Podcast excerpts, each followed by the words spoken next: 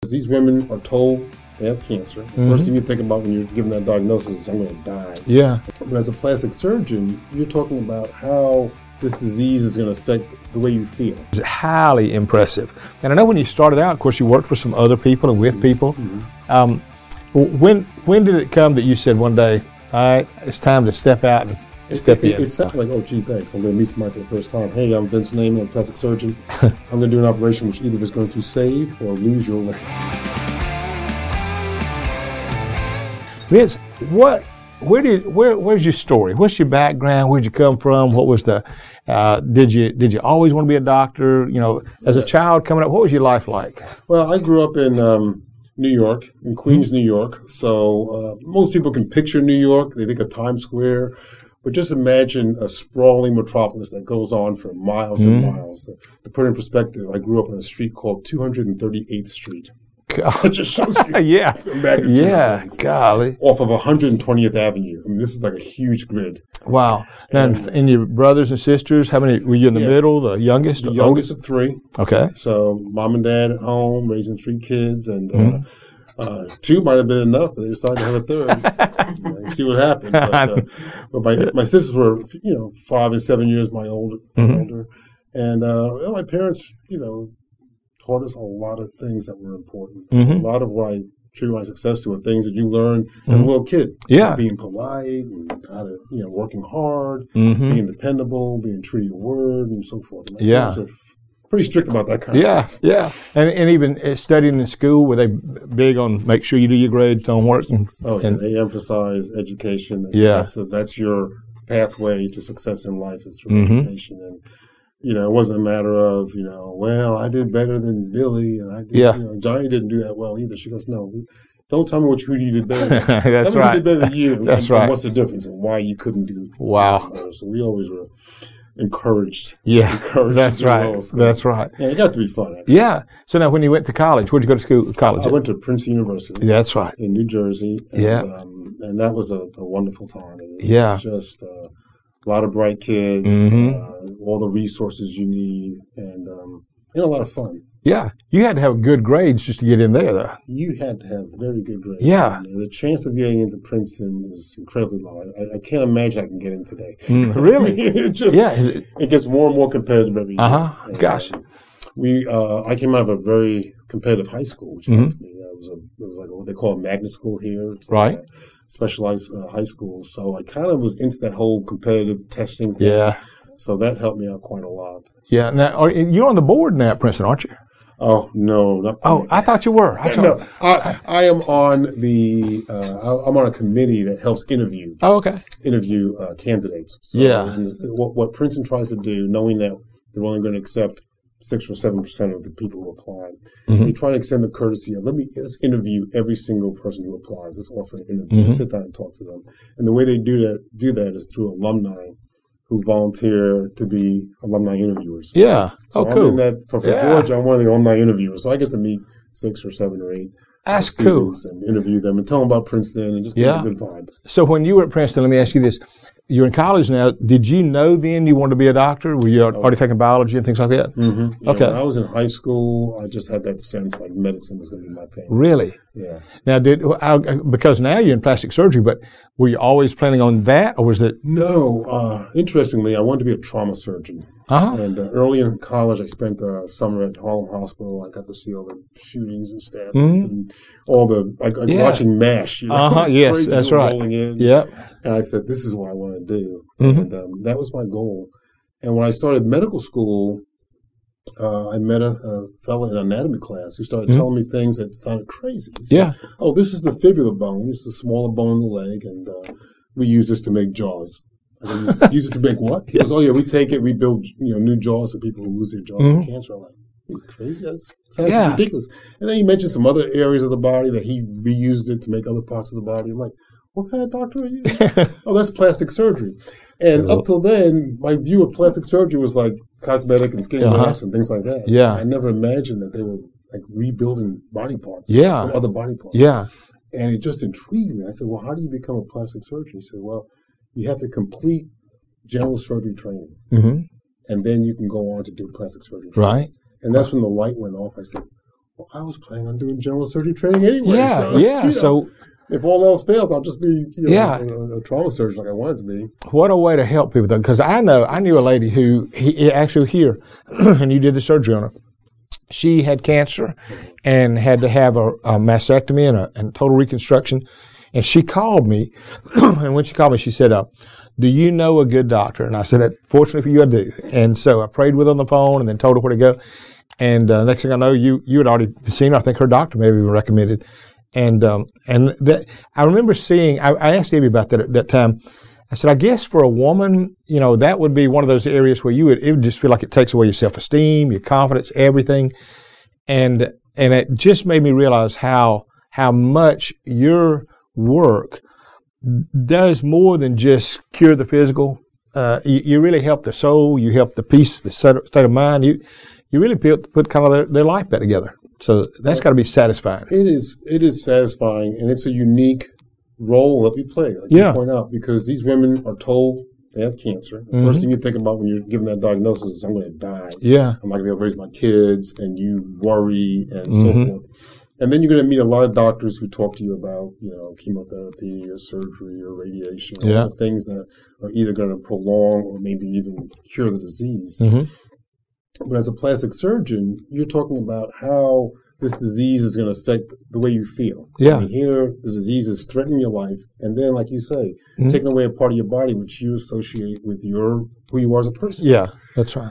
And because we get to talk about how they feel, we really kind of become like the surgeon who's also like almost like a counselor, Mhm. if you can imagine, Right. because we just sort of follow them through. And because reconstruction is a very long process, we're there with them when they get the radiation, we're there with them when we get the chemo, Wow. and we're there when all that's ending. Because usually when that ends is where we complete our reconstructive steps. So Mm-hmm. Wow. we really become close, like Yeah. friends as we go through. Now, what is? Let me ask you. What's the what's the most difficult surgery to do? If someone, if, they, if you say, "Oh no, I got to do one of them," or Oh. what? I well, first of all, I look forward to doing every surgery that I do. I look forward to doing. Right. Uh, and if there are some surgeries I don't want to look, what I don't look forward to doing, I just don't put it in my repertoire. I say, well, Mm-hmm. Yeah. let's call somebody else. I don't do that anymore. Right. But I Yeah. look forward to all of it, but there are surgeries that take a long time. And I think most people associate that with like, oh, grueling surgery. Mhm. You know, we'll have patients who um, who get into traumas, particularly the lower extremity, and break both the bones in their leg and then rip all the skin off of it Mhm. the bone doctors can put the bones together, but you got to have flesh over it Mhm. for that bone to, to survive. So we've got to transplant, let's say, here we go again, moving Yeah. things around, but transplant muscle from maybe the belly and transplant it into the leg and cover up that bone. And uh, Wow. and you know that your work is the is the tipping point of whether that person keeps or loses their leg. Yeah. Like, oh, gee, thanks. I'm going to meet somebody for the first time. Hey, I'm Vince Naaman. I'm a plastic surgeon. I'm going to do an operation which either is going to save or lose your leg. Yeah. That's right. Nice Yeah. to meet you. What's your name That's again? yeah. That's a, and how many of these have you done? Yeah. How'd they look? Can I interview them? Oh yeah, I mean it is. Uh, you know, it's a it's a tough spot to be in. Yeah. but again, but very gratifying. But the surgery itself, you know, you have to imagine you got two areas of the body you're working on. You're using microscopes. You're sewing together blood vessels that are the size of a pencil lead, God. using sutures the size of human hair. Huh. Uh, it's it's you got to concentrate. You got to be relaxed and. Oftentimes you're not doing this like you know like first thing in the morning. They're always scheduled. Yeah. Sometimes you're doing it at odd hours. And then Wow. when you finish, should there be any interruption in the blood flow, you have to run back and wash it out and fix it again. Mm-hmm. Wow. Mm-hmm. And the same stakes are at, you know, the same things are at, at Gosh. risk. So the tension really would be there, like you said about concentrate and relax. Yeah, that's a, and and most people won't, won't get that because one, you know, cancels out the other one. You know, I'm so focused, I'm tense. Yes. But but it is true. You know, it's I know in speaking, public speaking. I, was- I was telling my son a while back. I said, no, no, you've studied enough, okay? Because he's overstudied. I said, now you got to relax. If you're tense, they feel it. If you walk up and you're tense, they start uh, just like a dog can feel your vibe. so it's an interesting balancing act. yeah. And a uh, lot of it to me is uh, breathing. Little things that, that you wouldn't, if you saw me do the surgery, you wouldn't even think about it. But like, where is my chair positioned? Do I have cushions under my hands? Where's my microscope setting? mm, just breathing. And then um, it's funny. This this sounds like almost Yeah. superstition, but I'm looking in the microscope. So these little tiny structures look huge in my eyes.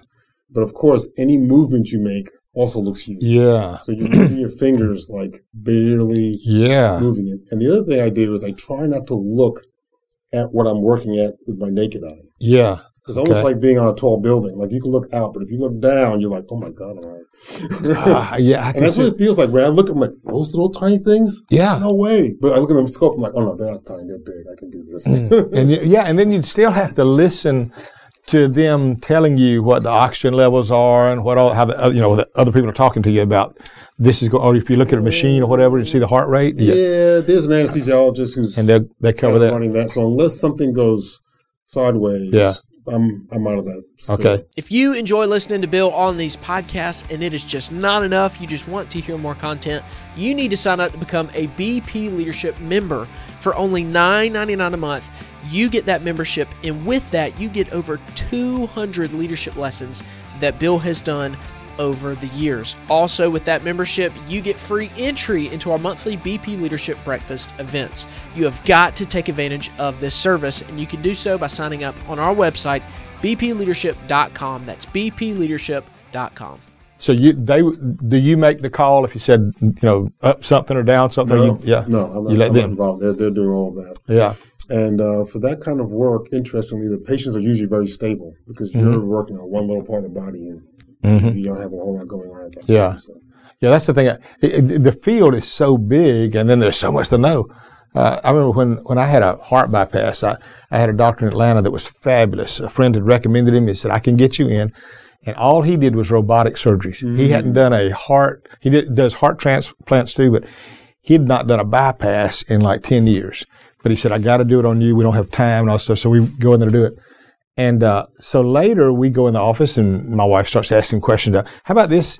You know, cholesterol, so what's up? And he said, "Uh, Debbie, listen, I don't know one thing about medicines. And we go, what? You know, he's one of those brilliant guys. You know, he said, I don't know. He said, look, I'm like the plumber. He said, I went in and did that job. And there were other doctors that can tell you all this, but I try to stay in this lane. And so I wonder, is that what you, That is a, a very good analogy. You Mm-hmm. know, When I'm particularly during a surgery, I am going to be yeah. zeroed in on, on that task, knowing that I can trust the people who are Mm-hmm. worrying about the blood pressure. And again, they, they may tell me, "Hey, uh, could you hold up a little bit?" Or, or you know, "His temperature's going down." What he wants Ah. to do. I mean, they can interrupt. Yeah. I me. wonder how you communicated. with Yeah, so that's that's fine. But like I say, usually in those, they've got to come. Mm-hmm. The other thing is before we start, we kind of go with a game plan. Mhm. I say, listen, make sure we got this much urine output. I want you to use these medications. I want you to try to avoid these other medications. So we've already got a kind of game plan before we go Mm. Right. in. But these operations, you know, I've had a few that were really quick, three, Mhm. four hours. Mhm. And I've had some that have been eight to twelve hours. Yeah. So Yeah. that's the part. That's the part that really tests you when um, Yeah. when let's say you're four or five hours in and then something happens where like oh no i gotta kind of redo something and now we're adding another couple of hours and you just you just can't get upset you just Yeah. go, this is this is Now, how long should a person stay under? Any idea that oh i mean look it up i mean they're probably surgeries that last 24 hours really? Oh, yeah. Wow. you know twin separations or those kind of you know, siamese twins and, and there's some Mhm. surgeries that face transplants i don't, things Yeah. I don't want to do Oh, really? but yeah Wow. Now, do you ever watch any of these or seen these shows? You know, the botch show and things. Like, and and I mean, I, they do some pretty impressive work for some of the botches they see. Yeah. But I, I wondered, do you ever look at those kind of things? So that's an interesting procedure, or No. or yeah, I really don't. I just, I just, you know, it's kind of like, yeah, I, I put in, Yeah. put in my twelve hours. I got my fill of plastic surgery. I'm ready That's to right. go home and watch sports or something. yeah, yeah, yeah. You'd have to shut it off and have a separate life. That's for sure. All right, now, let- and let me ask you this: on uh, your, your surgery center, where you've got, you have built a phenomenal. And I know when you started out, of course, you worked for some other people and Mm-hmm. with people. Um, w- when when did it come that you said one day, all right, it's time to step out and step It, it- in? it sounds like every seven years something like this happens. Uh huh. So I got here in '95 and I joined uh, Butch Cochran, who's uh, who's gone on to his reward. He's Mm-hmm. a close friend for many many years. Mhm. I worked with him and Richard Wilson and, and Sonny Pagadala. And right about seven years, I felt like I was kind of moving in a different direction, Mhm. and so I wanted to leave them on a friendly friendly way, but start my own practice. Mhm. So in 2002, seven years after I started, I came and opened up a small practice uh, out on uh, uh, Wilsey uh, Boulevard now. Hmm. Little office on Dino Office Park, and it was small practice, suitable for one doctor, Mhm. and um, it was just I guess good timing. I Mhm. don't know, but it, it got really busy really fast, Mm-hmm. and I felt like the Lord was giving me affirmation. Yeah. And it was odd because, uh, let's say three or four of those seven years, Mhm. I was really apprehensive about doing this, and um, I took it to my my um, my Bible study group and Mm-hmm. uh, just just asking them to pray for me and all this. And of course, after it was done, I was like, Yeah. this this wasn't that difficult. That's right. If you'd have known then, that's Yeah, Uh, but but it- but still, the timing just seemed to be right. Yeah. I picked the right time to go because I was just getting known in the community, and now have my own practice really opened up more time for patients to- to find me and come see me and what have you. So about seven years in there, I said, you know, if I stay in this office, you know, one day I'll just stop working and somebody else has to start from scratch, etc. Mhm. I said, if I build a bigger center, I'll be able to offer surgery at the same site and have an office big enough for two, three, four doctors. And for all that Columbus has done for me, I can Mm-hmm. do something for them by leaving a legacy of quality care Yeah. that's local, that's that's you know faith based and all this Mm-hmm. other stuff. So we said, let's build, let's build Yeah. the office that you Yeah. mentioned, Mm-hmm. Yeah. which was three times as large as the office I was coming out of. Yeah.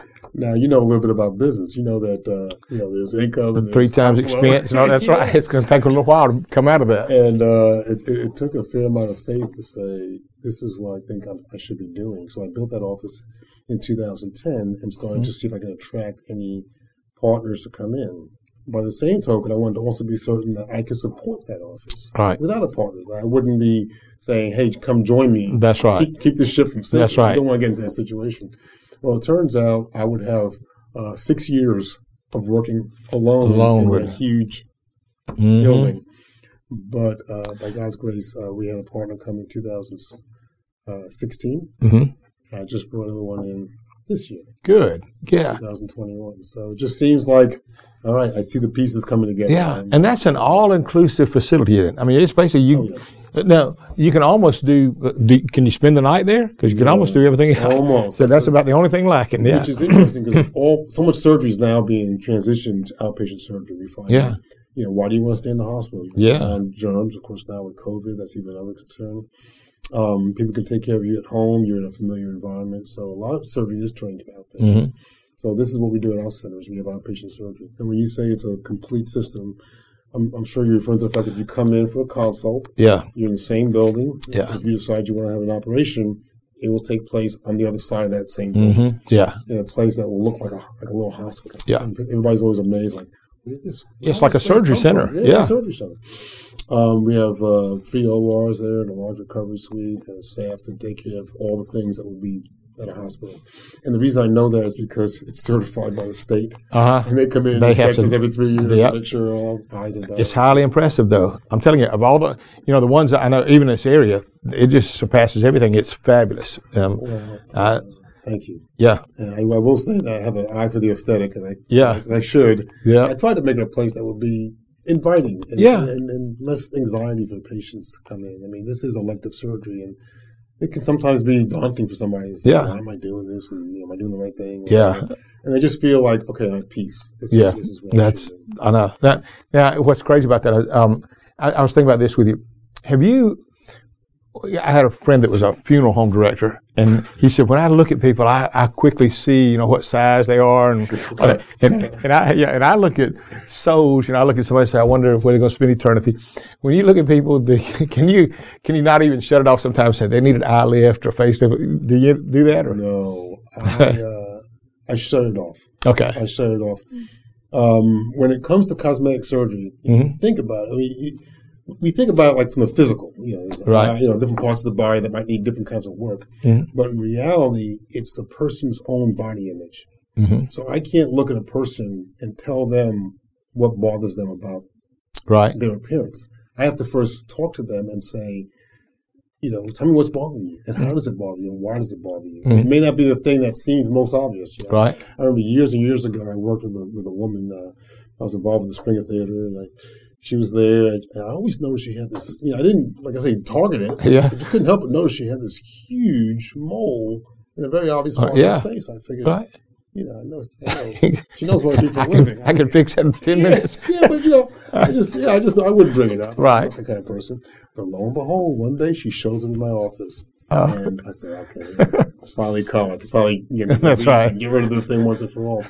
But you know, you just walk in, you go, so hey, good to see you. How can I help you? She goes, well, I've got this thing growing on my face, and you try to look sort of Yeah, yeah. surprised. Like, oh, do you? Where? And I started approaching it, and she goes, "Yeah, it's right here." and it was a completely different spot. I was like, "Oh, that's fine." I was afraid it was cancer. No, it looks benign. oh, thank God. A- a- anything, anything else I can help you with? No, that was it. I didn't actually- okay, well then, you know, I'm here if you think of anything. All right, bye. That's funny. oh, so, so again, you don't know what's bothering somebody. So No. I, I don't try to look at people. And say, you can't walk up just just start. Let me get a hold of need that. this, you need this, yeah, you need that. yeah, that's right. Yeah, I got to wonder. I said if I'm talking to him and he reaches over to the end where he starts doing a chin tuck, I'm sorry, I have it. this is a bad habit. right? I know. Thank you so much for watching this episode of the BP Leadership Podcast. Now, if you enjoyed this episode and all of our other ones, we need you to do a few things for us. We need you to subscribe to the channel if you have not already. We need you to like these episodes, comment on these episodes, and share them with a friend. We want the world to see the incredible content that Bill Purvis is consistently pushing out right here on this platform. BP Leadership Podcast. So make sure you do that if you haven't subscribed already, whether that's on YouTube or all of our awesome audio platforms that we're listed on, so that everybody can hear this. So make sure you like, you comment, you subscribe, and you share the BP Leadership Podcast.